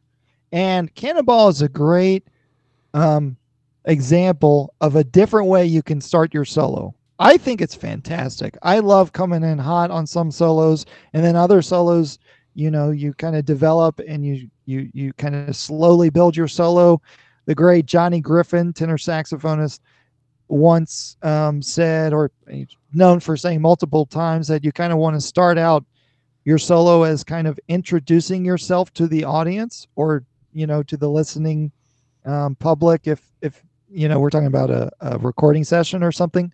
And so you kind of start out um, with less energy. Typically, you know, like you would starting out a conversation with a stranger, you know, hi, my name is, this is what I do, what do you do? And the conversation builds. And so a lot of times we want our solo to mimic that, like we're starting out a conversation with the audience or with the rhythm section. But also, a different way to go about starting your solo is just coming in hot, and then you make sure you have movement throughout after the fact. So you can come in hot and then you come back down and you want, you know, you want to do something differently as your solo progresses so that you keep your solo interesting. But I think, you know, there's a lot of different ways to start out your solo and this is a great example of a different way to do it. Yeah, I really like what you said about movement. That's what I was going to mention. Is yeah, in a you might learn to like start, you know, just form every formulate every solo in the same way. But I think what's more important than you know just having a formula is just having movement in your solo. You wouldn't want a solo that just comes in hot and then you're just you stay hot and heavy the whole time. Like that doesn't move at all. That's going to get really busy. And you don't want a solo that comes in more spacious and just stays that way the whole time. You want movement in your solo. You want your solo to go somewhere to tell some kind of story. So I think that's a great point is that it's more about the story of your solo and expressing what you're trying to express than necessarily you have to start every solo in the same way. You can start a solo out in a million different ways. Um, we are kind of talking uh, a listener question that we got and um, Thad Jones started his solo out with uh, some tritone substitution, which was different. And I think that's just, you know, it's about where you go, not necessarily where you start. It's about the journey of the solo, not necessarily the starting point. So I think that's a, a really good thing to to note. And you don't have to start every solo out with space. You can do it. And I love uh, Cannonball's approach here. Yes, and the fact that you can start your solo out in different ways also works to grasp the listener's attention. You know, if you kind of start out the same way all the time, you might, you know, you might not gain that attention in in in your solo. But because he comes in hot, it it's it's different, but it's not too far off and it's just a different formula in my opinion. I also think there's a lot of differences in his movement on this one. There's some more downward motion, you know, going from the top of the horn down in his lines that are really nice. He also has a cool quote at 118. It's almost the melody to Tenor Madness from Sonny Rollins and John Coltrane. I also love his idea at 158, where he takes uh, uh, a note or really an idea, but he does it in different octaves or at an interval of a fifth or fourth or something. And that's cool to do, you know, one, three, or four note idea in one range of the horn and then do that exact idea in a different range and you can kind of go up and down the horn like that you know with that idea. And that's that's a cool thing that he does right around 158 on this one. Yeah i really really like cannonball so on this one. He i like how they kind of stretch this one um and let cannonball stretch a bit on this one. He's he's just a beast and it's evident on this solo. You kind of get that that that quintessential cannonball style. Um, I also love the idea that he plays from 117 to kind of the 122 mark. You mentioned it, like that kind of hinting at, um, uh, what was it? The tenor madness um, kind of hint there. I really like how he does that. Um, he uses the entire range of the horn, which he does really well. He does that on this track um, really well. And he really starts to show off some chops around like the two minute mark. And he's got all the chops. He just really, I like what he's doing there. He's not holding back on this one. He's kind of giving you lots of energy and giving you all that he has. And for that reason, I think this is probably my favorite and maybe the best Cannonball solo on the album where we're really getting getting that full Cannonball experience. That's a good point. There's a lot more double time lines in this solo. His technique um, is displayed really well and and comes out on this one. And I think you're right. I think just just how much movement and how much Cannonball is putting in, it it's so energetic and so moving.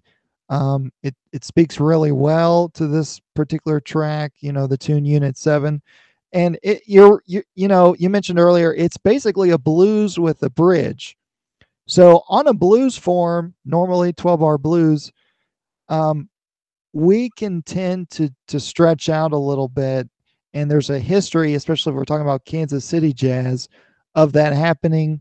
You know, a, a lot of times late night jam sessions, you could do a blues for 20 minutes because of all the different players that want to blow on it.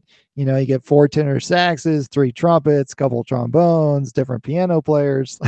so it could go, you know, a blues can go from anywhere from two minutes to 22 minutes to 32 minutes, really, if we think about it. So here, you know, I think Cannonball is is is coming out more because of the form of the song, and you know, it's it's o- over time become pretty well known, and it's it's it's a little I don't want to say easy to blow over, but it's definitely more um, comfortable, I think, to really stretch out on this one. Yeah, that's a great point. And it's you know the form being easy. It's not. Yeah, it's it's not like it's a. Uh, it's not like giant steps to where you're really having to. You can just blow and you know kind of get into some more some different ideas without having to think too much about the form because it is a blues form for the most part that feels pretty comfortable for people to to play over. So I think that's a, a great point there, Max, and that's probably why we get that stretch from Cannonball and a little bit more comfort in kind of the the way he approaches it.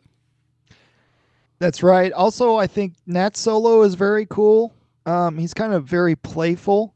He plays with one idea and develops it as much as he can rather than play, you know, kind of uh, bop lines up and down the horn more like Cannonball does, although, you know, that's a little simplistic to think about.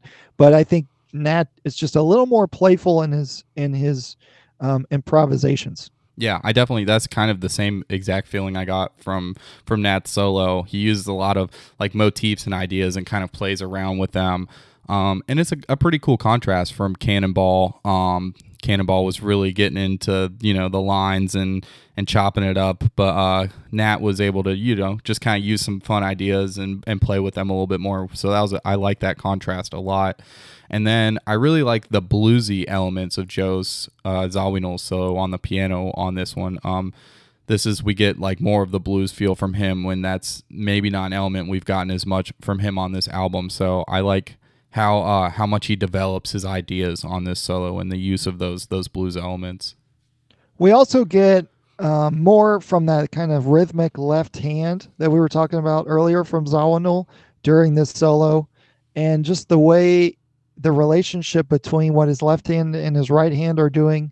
You can hear really what jo- Joe Zawinul is is about and and how he's approaching his solos on this album from this um, this unit seven solo from the piano. Yeah, he definitely has a unique left hand style. It's very rhythmic and it's kind of different from from some other players. So it's interesting to listen to the way that he approaches um, his his left hand technique. Right, and then the arrangement on this one is a little bit more predictable. The head out is similar to the head in, and then they just ride out a couple of extra A sections, and then they fade out. So the you know kind of just a more comfortable form, more comfortable tune, and a comfortable arrangement as well. Yeah, and I really like that. Yeah, they can use that to really show their talent, and you know they're they're playing on that one. So cool. Let's get into the the final track on the album, the final vocal track on the album, uh, entitled "A Sleepin' Bee." Yes, this is a song written by Harold Arlen, and there are some contributing lyrics by Truman Capote. It was first in 19 uh, first used in a 1954 musical House of Flowers. The musical was a real flop. It uh, it was a dud. but but the song "A Sleepin' Bee" that was in that show became a real hit. Barbra Streisand, for instance, is quoted as saying it's her favorite song to sing. Um, again, written by Harold Arlen, who was the son of a Jewish cantor. He played and he, he sang in the Buffalo, New York area, then moving to New York City in his 20s, working as a vaudeville accompan- uh, accompanist. And then he wrote the tune Get Happy in 1929, and that kind of set off his compositional career. He wrote a bunch for movies, a bunch for musicals. He wrote the music to The Wizard of Oz, and he's also credited with 500 songs, including That Old Black Magic, over the Rainbow, Blues in the Night, and Come Rain or Come Shine. And and those tunes, especially Over the Rainbow, Come Rain or Come Shine, are pretty well covered by jazz musicians. So Harold Arlen is a key composer, um, not only of, of American music, but of a lot of songs that jazz players cover. Yeah, for sure. And I think uh, this this song has kind of a, a fun feeling to it and i feel like it's a fun way to to end the album with this with this competition or uh, composition. Um, one thing about the melody i love how the melody features uh, the walking bass line and then nancy singing the melody. I think it's it has a fun feeling to it. Yes it's a cool arrangement of what the rhythm section is doing behind nancy I do want to say I really do not like the beginning of this track of this of this song. It kind of starts out with the rubato solo piano and then the bass and Nancy come in kind of randomly.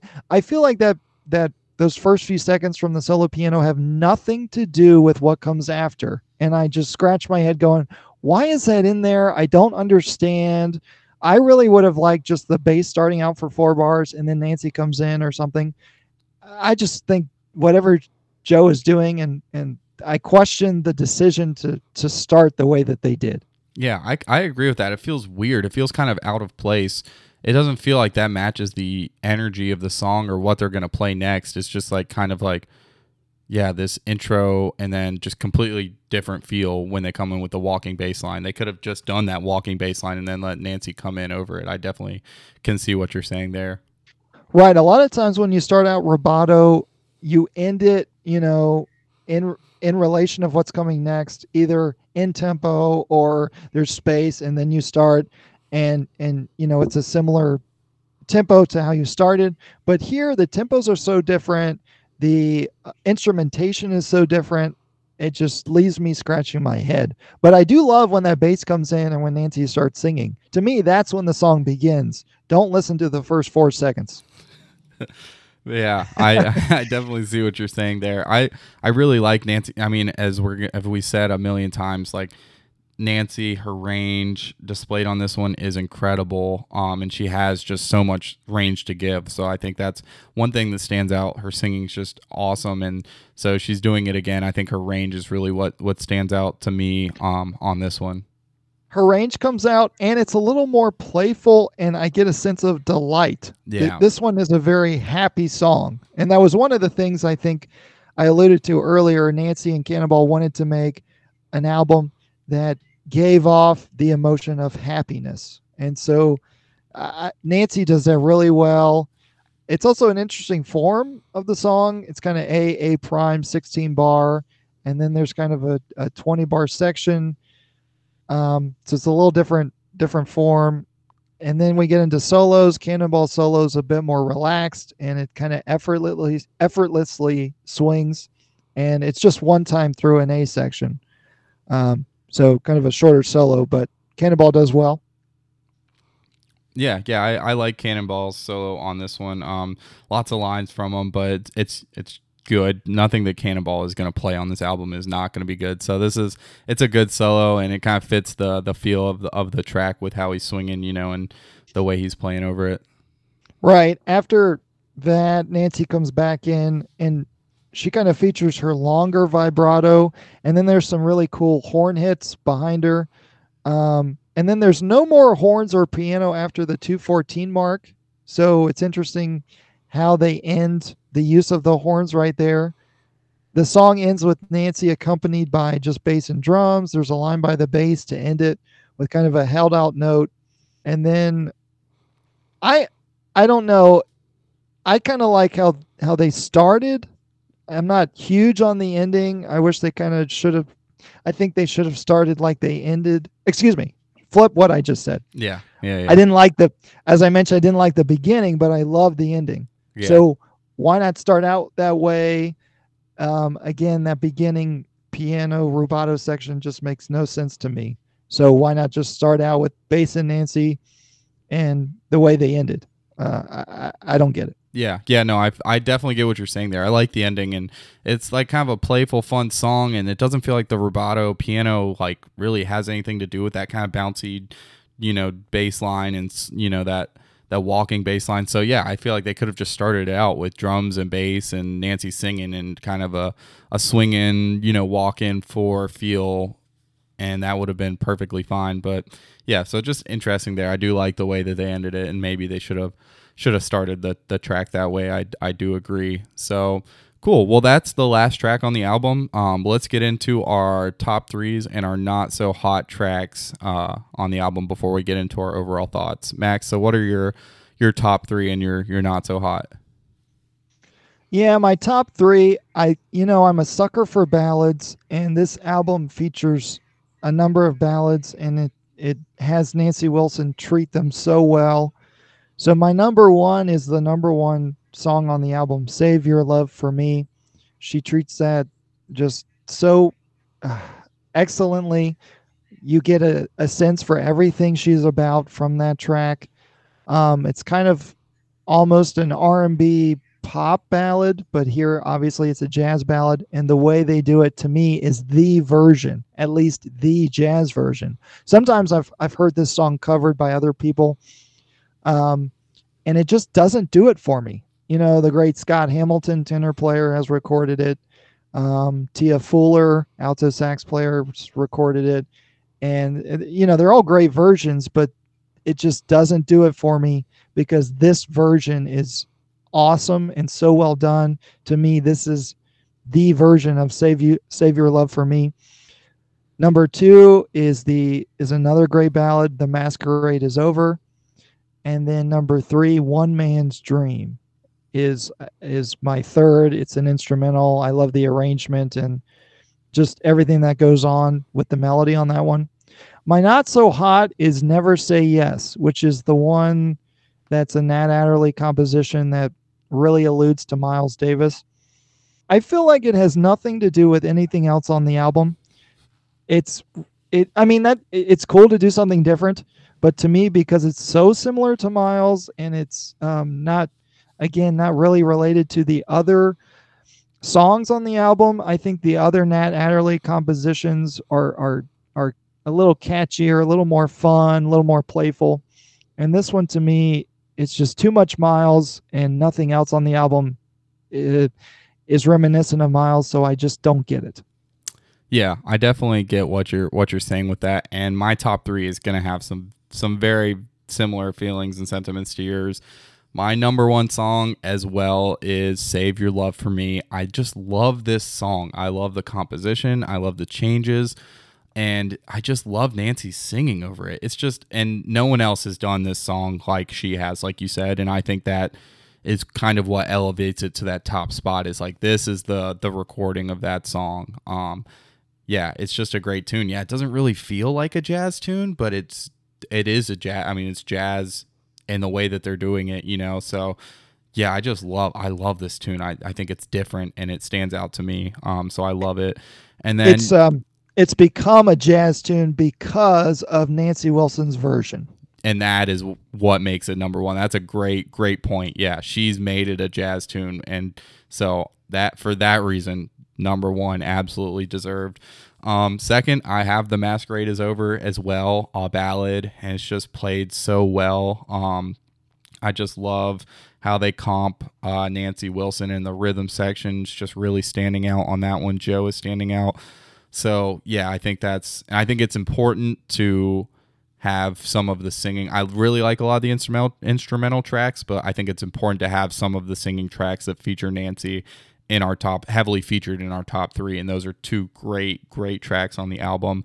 Um, but for the third track in my not or in my uh, top three, um, at number three I have Unit Seven, which is the one written by Sam Jones and the track where they get to stretch a little bit and i think that's max and i talked about how that's kind of our style. So this one really spoke to me. I just love the playing.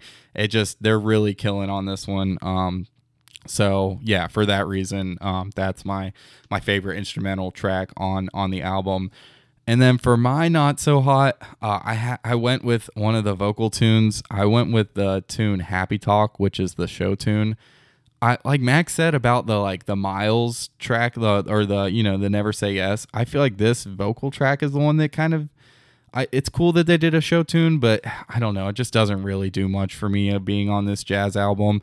Um it's not bad, but it just it doesn't it doesn't really speak to me. I don't really I don't get much from it, so yeah. I'm sorry if if Nancy Wilson is singing on a on a song, it will never be a not so hot for me. So that I, is true. Nancy Wilson does the the tune incredibly.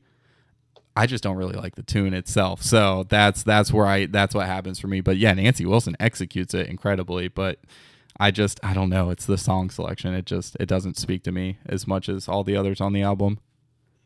All right, whatever. Let's get into our, our overall ratings and, and thoughts on the album. So um, this album is a classic collaboration between a fairly new to the scene, but soon to become legendary singer in Nancy Wilson and a veteran saxophonist and legend um, in the jazz community that is Cannonball Adderley, probably the most well renowned alto saxophonist of all time. Um, this album truly does have a bit of everything with the mix of vocal tunes and instrumental ones. And we spoke to how the vocal tunes are just so many different styles from soulful to bluesy to show tunes to jazz standards. I really like how this album has such a great mix of tunes. Um, at first, I was kind of uncertain about the mixing of the vocal and the instrumental tunes. Um, it kind of felt like they're kind of jumping back and forth. But after like a comprehensive listening to this album, I've grown to love the mix of tunes on the album. I love how they give us Nancy and they highlight her in the vocal tunes, and then the instrumental tunes really highlight everyone else in the quintet. So I, I love that. The ballads from Cannonball and Nancy are top notch. Um, Nancy steps up to the plate and she knocks it out of the park in a very big way in this one. Her control is just absolutely incredible at all times, from her pitch to her vowel placement to her use of vibrato and phrasing. She definitely, this is, she establishes herself as a jazz singing powerhouse on this one. She is here to stay, and it's the start of just a legacy from from Nancy Wilson. Um, one thing I mentioned, uh, which I'll mention in my overall thoughts, I think the piano does get drowned out in the mix at times, especially during solos um, as well as Nat on trumpet at times, which is um, inexplicable.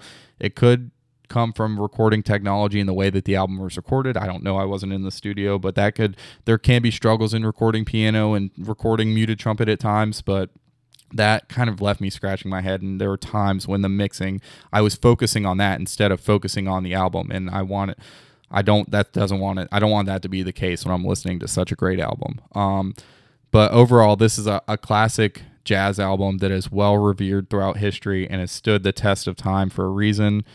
It's definitely one that you do not want to miss. This is one that you have to listen to as a jazz someone who appreciates jazz. It's just an incredible vocal jazz album and Nancy Wilson's coming out party.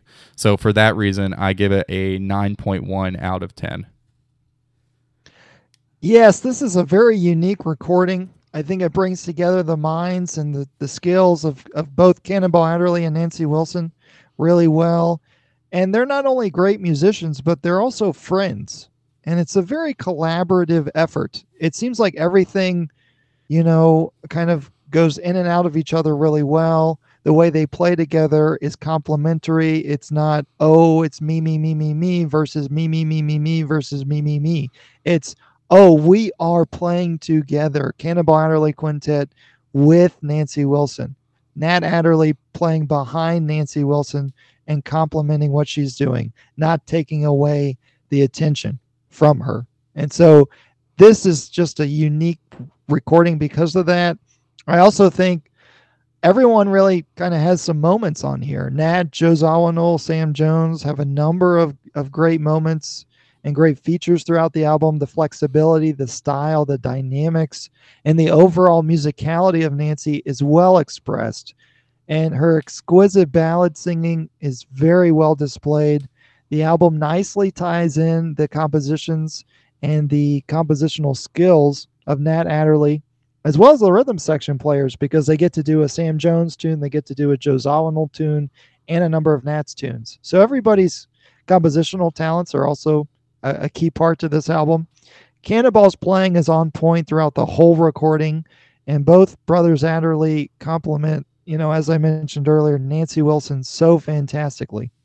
All three are working together to accomplish the making of a record that features their strengths and succeeds in showcasing Nancy's ability. I en- I enjoy the differences in the instrumental and the vocal tracks and having both on this album.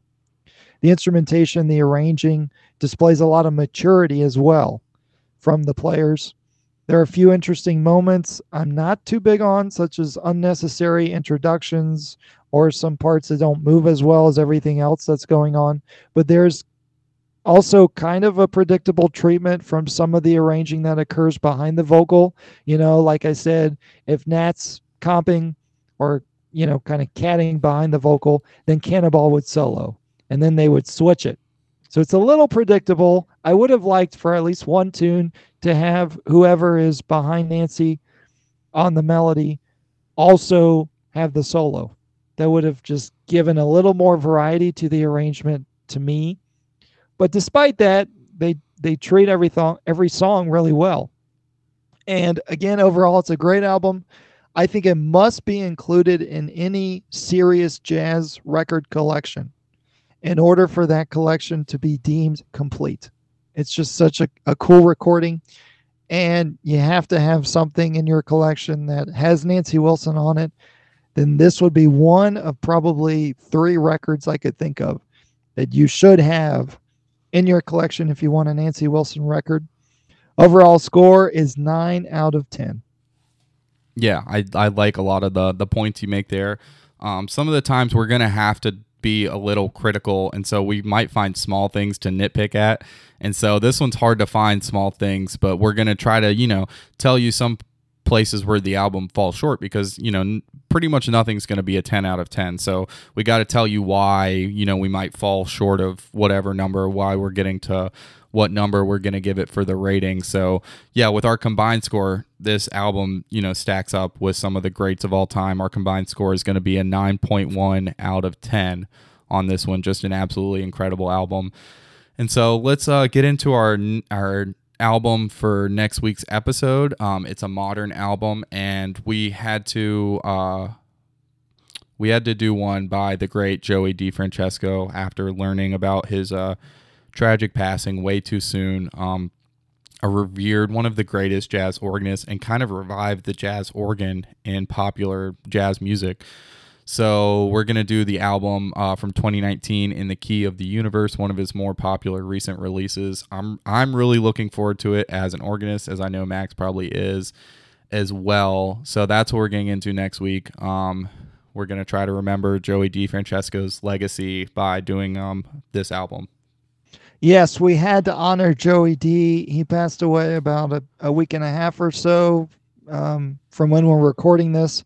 It was a devastating story, a devastating um, loss for the greater jazz community. Eh, you know, everybody just just adored his playing. You know, he has kind of a troubled history, but he also has contributed so much to this music. I especially enjoyed listening to his radio show. He had a one-hour show on Sirius XM Real Jazz Channel called Organized, where he did an hour or an hour and a half of of all organ jazz, and he often featured players he performed with or was con- or was currently performing with, and not only his playing but his voice on the radio and throughout the jazz world will be missed. And it's cool to note he also was getting into some trumpet playing. Well, he's always kind of been a trumpet player as well as an organist, but lately he was doing more saxophone. And so he had a really, really cool tenor saxophone sound as well as his, you know, his approach to organ and trumpet that was really almost really developed or it was on the verge of developing into something really special. And unfortunately, we won't know where that journey really would have gone because we lost um, Joey D, but he will be forever missed. Yeah, yeah. I I think this out this episode's going to be a really good one. Um, especially that's something that I'm super passionate about as being an organ player. And Max, we play in an organ trio all the time, so I think it's one that we're really excited to get into, and um, it'll be awesome to be able to remember Joey D in that way. So I just want to say thanks everyone for listening. Um, if you have any questions that you want to ask us, or if you have any album recommendations, please, please, please feel free to reach out to us. We'll, we'd love to address any questions or album recs that you have. Our email is the jazz jam podcast at gmail.com. So, yeah, if you have anything you want to tell us or reach out to us, please feel free to do so. That's going to do it for this review of the classic Nancy Wilson and Cannonball Adderley album.